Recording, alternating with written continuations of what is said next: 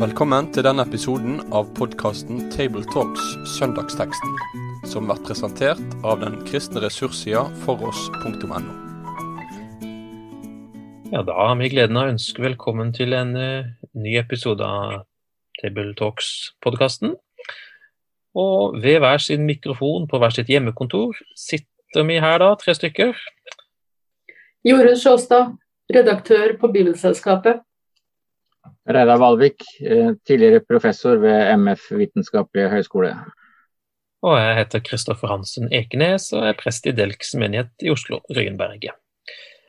I dag skal vi gå gjennom teksten for 15. søndag i treenighetstida. Den eh, står i Lukas kapittel 10 fra vers 38. Og da får vi Jorunn til å lese den nå for oss eh, helt først. Da de dro videre, kom han til en landsby der en kvinne som het Martha, tok imot ham i huset sitt. Hun hadde en søster som het Maria, og Maria satte seg ned ved Herrens føtter og lyttet til hans ord. Men Martha var travelt opptatt med alt som skulle stelles i stand. Hun kom bort til dem og sa, Herre, bryr du deg ikke om at min søster lar meg gjøre alt arbeidet alene? Si til henne at hun skal hjelpe meg. Men Herren svarte henne, Martha, Martha, du gjør deg strev og uro med mange ting, men ett er nødvendig. Maria har valgt den gode del, og den skal ikke tas fra henne. Tusen takk. Det var fint. Ja, dette er jo eh, kjente ord og, vendinger som kanskje mange har hørt eh, før når jeg satt og skulle forberede meg, så oppdaga jeg at jeg hadde ikke noen oppføring verken i Prekenarkivet eller noen andre steder på den teksten. Så til tross for at den er ganske kjent, så var det litt nytt å skulle jobbe med den akkurat eh, på denne måten. Det, og det var spennende. Det første jeg lot merke til, eh, og som vi snakka litt om før vi gikk på lufta her òg, det var det at det er veldig annerledes å lese teksten og se hvilken sammenheng den egentlig står i. Jorunn, du eh, grep tak i det før vi starta opp her. Eh, hva tenker du om det? Jeg tenker jo at det er en tekst som veldig mange kan, og som mange har hørt mange prekener eller taler om. Og det er setninger i denne, setningen, i denne teksten som vi kan utenat. Uh, og på en måte så står den i leien, den teksten her, når vi, når vi snakker om den. Men når vi leser den i Lukas evangeliet, så kommer den altså mellom den barmhjertige samaritan og det at disiplene lærer Fader vår. Og da tenker jeg det at i stedet for å preike i hjel den, de få versene som er teksten i dag, kan en legge merke til setningen som står før. Gå du og gjør som han, eller henne. Og så sette seg ned og lese Guds ord. Eh, og be, sånn som det da kommer etterpå. Mm. Ja, jeg har òg reflektert over noe av det samme, at um, hele kapittel 10 hos Lukas er jo egentlig et sånt uh, utsendelses-disippel kapittel. Um, og Det er det som er den sammenhengen som denne teksten står i. Uh, så på en eller annen måte så må vi tenke at uh, Lukas har vi hatt av oss til å se at det å sette seg ned uh, hører til disippellivet sammen med Jesus. Ellers så vil jeg bare kommentere én ting før jeg gir ordet videre. Um, det står her at de dro videre og de, det er jo da gjerne Jesus og i hvert fall de tolv disiplene. Og så kommer de til en landsby hvor Martha bor. Det er vel eh, antagelig eh, Betania, i nærheten av Jerusalem det er snakk om. Og så tar Martha imot ham, står det. Men vi må kanskje forutsette at ikke bare det er Jesus, men hele følget som eh, kommer inn dørene hos Martha og Maria, og som gjerne er sultne, og som skal ha raskt eh, før de ja, kanskje skal videre til Jerusalem eller andre steder. Så det var litt å gjøre der i heimen akkurat når Jesus og følget hans kom inn dørene. Det kan jo være ålreit å kanskje ha med seg når en ser for seg eh, det som videre nå, nå skjer. Ja, jeg tror faktisk det er et ganske viktig poeng. Eh, for jeg merket også dette det står om de i starten av teksten. Og selv om det er han og Maria og Martha som er i fokus seinere, og jeg tenker også på malerier av denne teksten, eh, så er det jo gjerne de tre og ikke noen andre. Men eh, det er nok en hel del som sitter og hører til mesterens ord, og blant dem er da også eh, Maria. Og så blir det én igjen på kjøkkenet, for å si det sånn. Og det er det som er liksom, settingen for dette. Så jeg tror det er lurt å understreke at det ikke bare er et enkelt måltid for tre, men sannsynligvis for en mye større gruppe. Ja, for en kan jo noen ganger tenke at Martha kanskje overreagerer litt. Grann. Eh, så mye jobb er det ikke å koke mat til tre stykker. Eh, men hvis, hvis vi tenker at det i hvert fall er 13 voksne menn, eh, og muligens noen flere, så skjønner vi jo straks at her er det mer enn nok å ta tak i. Ja, skal vi, huske, ja, vi skal nå òg huske på den praktiske tingen at matlaging var ikke det samme på Jesu tid som det er i dag. Altså det, det, er en sånn hverdagsting som en husmor tenker på. Eh, for 30 år siden i Norge så var også matlaging annerledes enn i dag. Eh, så, så, her skulle det kanskje slaktes noen ting. Det skulle kanskje stilles noen ting i stand som tok lang tid å koke.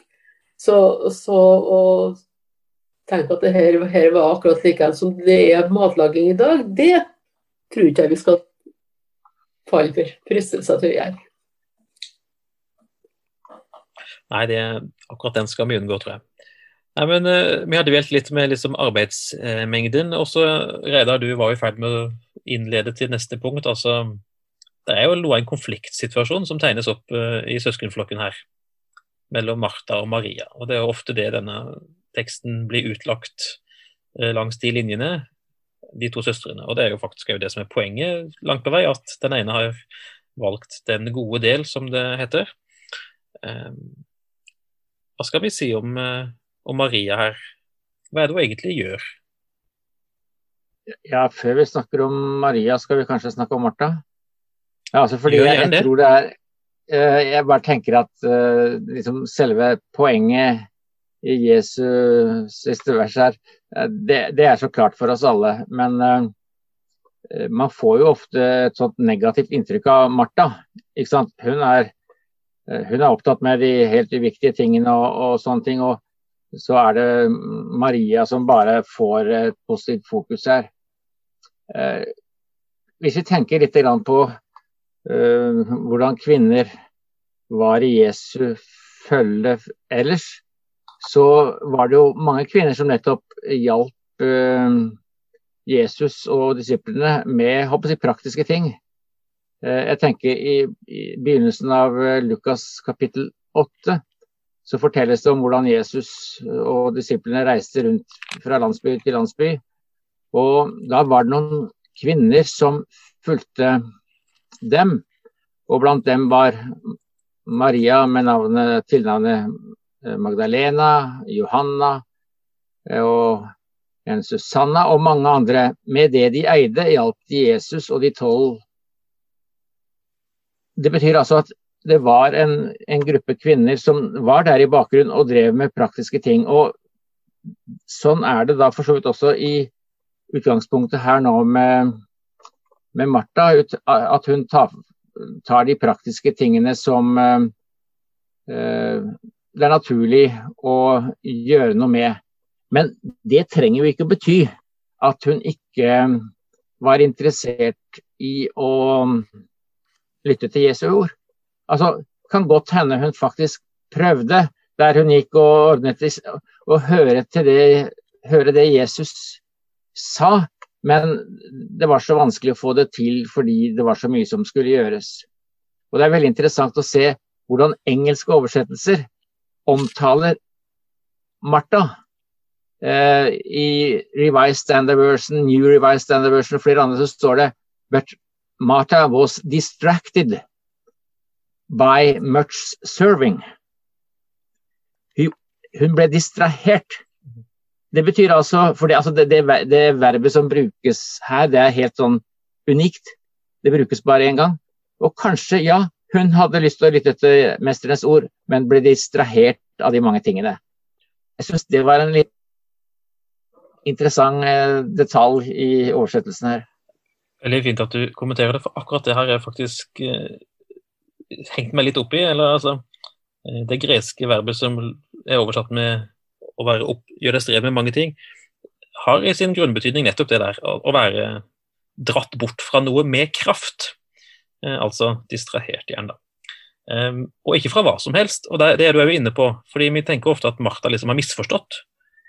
Uh, og det er jo nettopp det er jo beviselig feil. altså Hun gjør jo virkelig en nyttig tjeneste som Jesus var helt avhengig av i sin uh, jordiske tjeneste. Og det, det, ordet som her brukes i, i, grunnteksten, er jo det som vi har etter hvert fått diakoni ut av. Den, det som er oversatt med 'alt som skulle stelles i stand'. Der står det jo på gresk står det bare 'diakonian', altså tjenesten. Da snakker vi om tjenesten for Gud, ikke sant? så det er jo ikke noe det er ikke noe uh, dårlige greier. Så vi må ikke sette Martha i et altfor dårlig lys. Uh, tvert imot er det grunn til å tenke, som du sier, at hun var en uh, ja, for kanskje kalle henne en from kvinne, da. Jeg tenker Det står jo i vers 38 at hun tok imot ham. og det å ta imot Jesus er jo ofte en indikasjon i NT på at man har en veldig god og rett innstilling til han. da. Så vi må tenke at det gjelder Martha, som du så fint minner oss på? Jeg tenker jo det at det er typisk Martha. Fordi at når vi leser om hun i Johannes evangeliet etter at Lasarus er død, så er det Martha som går i møte med Jesus og møter han, mens Maria ble sittende hjemme. Eh, og Så kommer da Martha tilbake etter å ha møtt Jesus og sier at nå er nå er mesteren her og kaller på deg. Eh, så, så, det var kanskje to personlighetstyper, men, uh, men uh, begge to hører hjem og er Jesu venner. Det tror jeg er litt viktig. Så det at Martha gikk Jesus i møte da han kom midt i sorga, det tenker jeg hun, hun var lydhør for og venta på å høre Guds ord, hun òg. Sånn som det kom til gjennom Jesus. Mm. Ja, men fint. Mens vi først snakker om, eh, om eh, Martha, så hun har jo en kommentar til Jesus. Ehm, jeg vet ikke liksom hva dere tenker om tonen i den, men i, i vers 40 så jeg syns nesten hun høres litt anklagende ut. Jeg. Herre, bryr du deg ikke om at min søster lar meg gjøre alt arbeidet alene? Og så kommanderer hun Jesus, si til henne at hun skal hjelpe meg. Hun, jo, hun har sin uh, ord i behold, alt har sagt. Hun, hun bukker ikke og skraper. Hun er ganske handlekraftig òg uh, når det gjelder å uttrykke seg. Og Det er jo parallelt med det hun sier i Johannes-evangeliet. Hadde du vært her, så var min bror ikke, ikke død. Nettopp. Hun er en dame som er rett på sak. Ja, det får en si. Vi kjenner henne igjen fra liksom, de forskjellige fortellingene. Men um, da har vi sagt litt om Martha. Hun var på rett sted, men samtidig litt distrahert, rett og slett. Vi må se for oss det.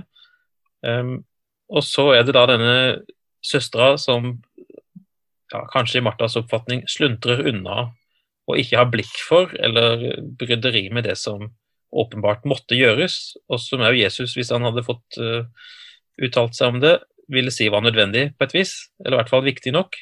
Um, Maria hun, um, hun, setter seg ned ved Herrens føtter, står det, og lytter til hans ord. Um, og akkurat det der med å sette seg ned for noens føtter, det ja, Vi tenker kanskje på barnebarn som kan ramle ned på gulvet foran besteforeldrene sine, eller noe sånt. Eh, og jeg tenker at det er veldig koselig, og det er det jo. Men jeg tenker at de har vel en, eh, en litt annen eh, Ja, gir litt andre assosiasjoner i denne sammenhengen her, da. Det å sitte ved noens føtter kjenner vi jo bl.a. fra Paulus, som snakker om sin undervisning og opplæring som han fikk ved Gamaliels føtter. Altså at han hadde sittet ved noens føtter, det betyr gått i lære hos. hos en rabbi eller en, en, læremester. Så det bildet som tegnes opp her, er jo at midt i dette her matlagingskaoset, eh, så finnes det en disippelskole, eh, en læresituasjon, eh, hvor rabbi Jesus, læreren, har Maria full oppmerksomhet og underviser henne, altså. Så det ja, og det er jo en smule overraskende, for hvis man ser i, i samtiden, så sto jo ikke kvinner særlig høyt i kurs. Og blant uh, rabbinske skrifter som vi har fra tiden like etter Nytestamentet, så ser man jo at uh, de fleste rabbinere var meget skeptiske til å undervise kvinner. Og i andre kilder fra denne tiden så ser vi at uh, Ehm, de ikke tenkes å kunne ha en sånn eh, rolle som det å ta imot eh, undervisning. Men her står da altså Maria fram. Vi hører ikke et eneste ord fra henne, men bare om henne, at hun satte seg ned og lyttet til hans ord. Og Det der er jo en veldig viktig ting i evangeliene. Lukas understreker flere ganger eh, betydningen av å høre ordet. Når Jesus i kapittel 8 eh, snakker om såmannslignelsen, så sier han at det, det som falt i den gode jorden, det er de som hører ordet og tar vare på det i et fint og godt hjerte, så de er utholdende og bærer frukt. Eh, og rett forut for det var det da tale om de som eh, hører ordet, men som er så opptatt med alle verdens bekymringer at de ikke bærer frukt. Så det her er det noe med, med prioriteringer eh, som er viktig.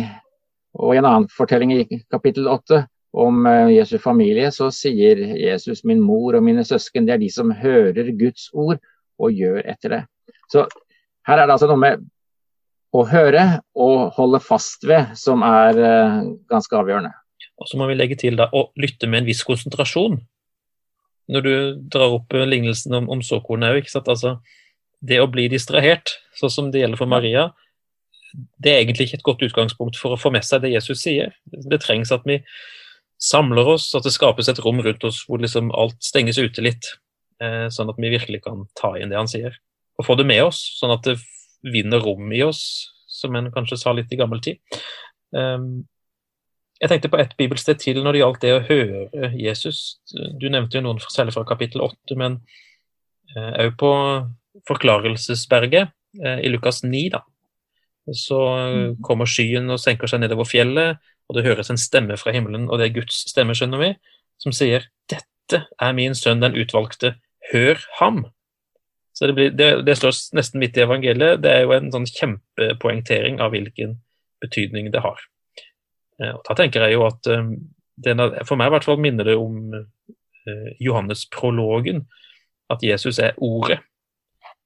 Olav Skjevesland, tidligere biskop i Agder og Telemark, han har en gang skrevet at Jesus er den siste avgjørende beskjeden fra Gud.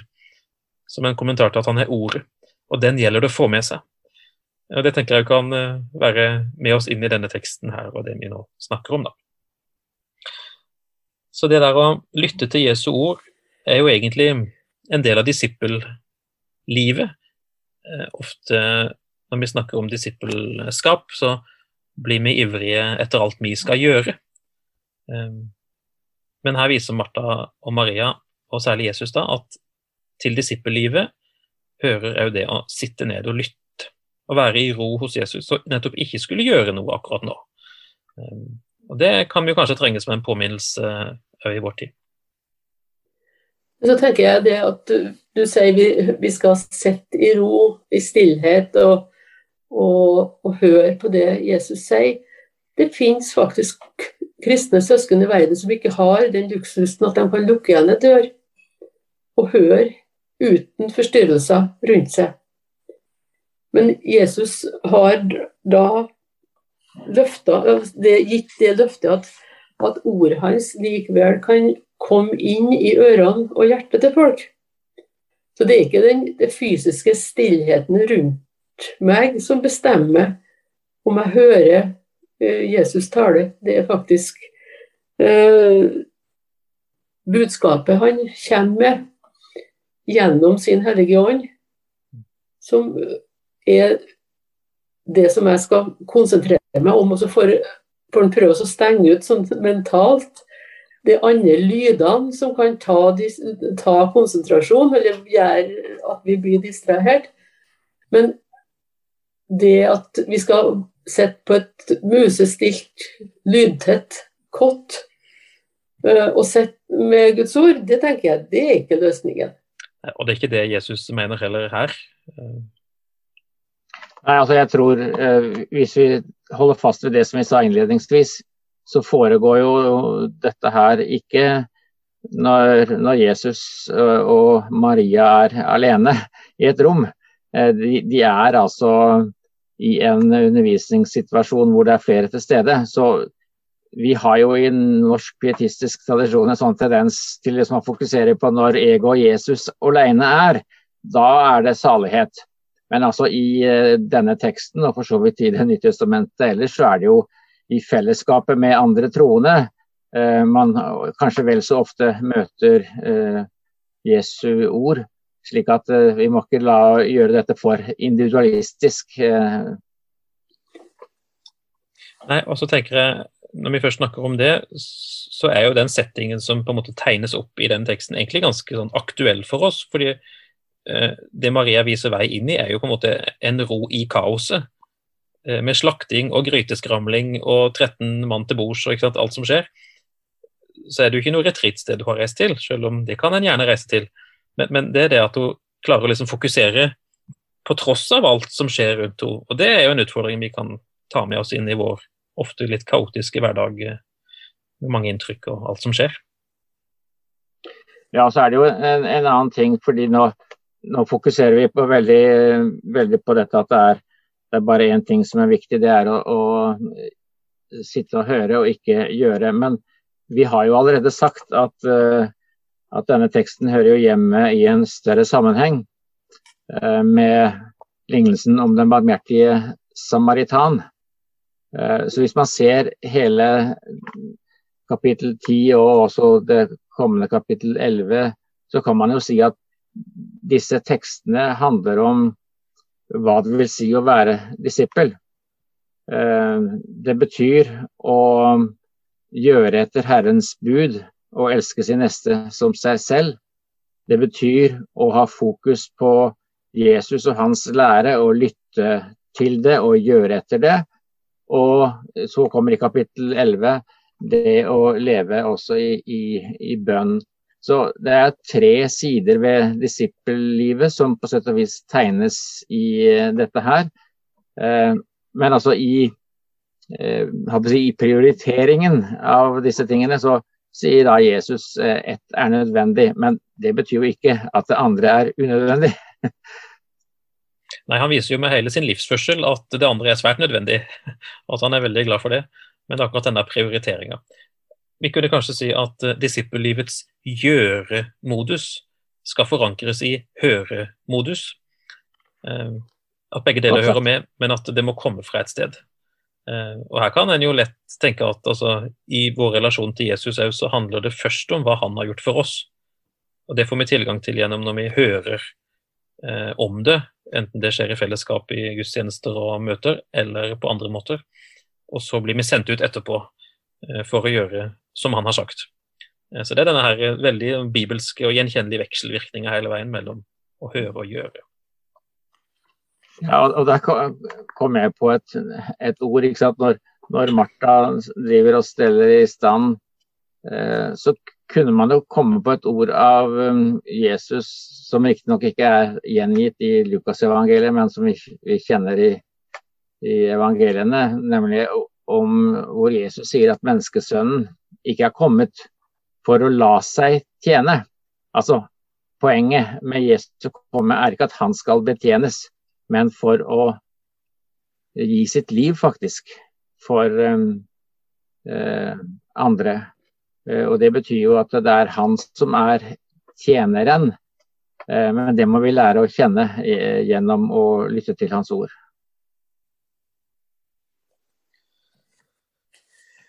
Jeg tenker jo at vi har vi har en del rester, eller Nei, rester er feil. Vi har noen sterke spor av denne scenen eh, i våre gudstjenester og møter. Når det sies f.eks. 'la oss høre Herrens ord', enten en prest eller en annen som sier det, så er det sånn signal til oss om å innstille oss på Maria-frekvensen for et øyeblikk. Um, og det er sånn som du har sagt, uh, Jorunn, altså stenge ute uh, alt. Uh, og, og, nå skal vi lytte. og Det kan jo noen ganger være krevende med unger som kreler rundt og ting som skjer. men det er invitasjonen da, til å liksom virkelig få det med seg, det som, nå, det som nå kommer, sammen med alle. Noen som um, er flinke dugnadsfolk og sånn, og, og, liker liksom praktisk arbeid i menighetene, kan jo bli litt um, betutta av denne teksten, kanskje. Eh, tenker jeg på Jesu tiltale til Martha. Um, men Vi har jo allerede sagt det, men vi må bare gjøre det klart. Det er, en, det er ikke en total nedvurdering fra Jesus side av praktisk arbeid i en menighet eller i Guds rike, som vi da gjerne sier.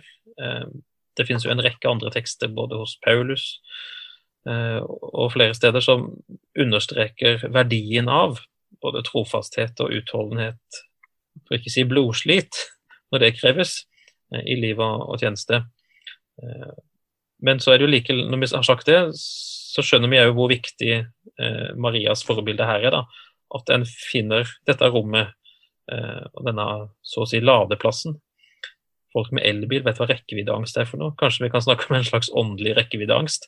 Hvis en på en måte bare skal gjøre, gjøre, gjøre, så, så går en litt tom, da. Og kan risikere å avspore. Mens vi skal inn til Maria og inn til Jesus og, og lytte. Ja. Det er jo et annet ord som kanskje også kan siteres i denne sammenhengen, med tanke på eh, mat og det å, å lytte til, til Herrens ord. Vi har jo dette kjente ordet som Jesus selv siterer fra 5. Mosbok 8.3, hvor eh, det heter at uh, mennesket ikke lever bare av brød.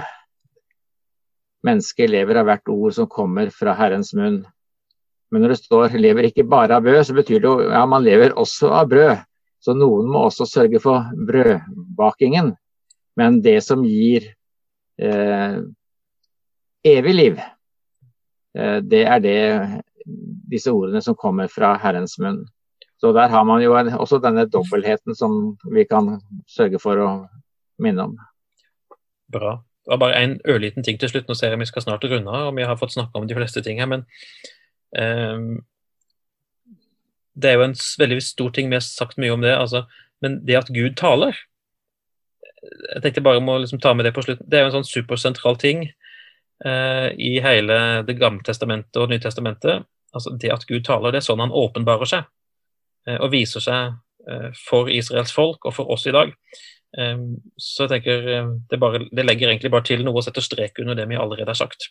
Det er virkelig store ting som er på gang, og som skjer der hvor Gud taler. Og det er det om å gjøre å få med seg. Og Da blir det viktig det som du minnet om i stad, nemlig at det er, det er, Jesus som er ordet. Så det er jo å lytte til hans ord som er det aller mest avgjørende i våre liv. Absolutt. Og med det tror jeg tida er kommet for oss å lande her. Vi takker for følget, ønsker alle lykke til og Guds velsignelse over prekenarbeid eller fordypning eller hva det er for noe, og ønsker velkommen tilbake allerede neste uke. Med det sier vi takk for følget for denne gang. Finn flere ressurser, og vær gjerne med å støtte oss på foross.no.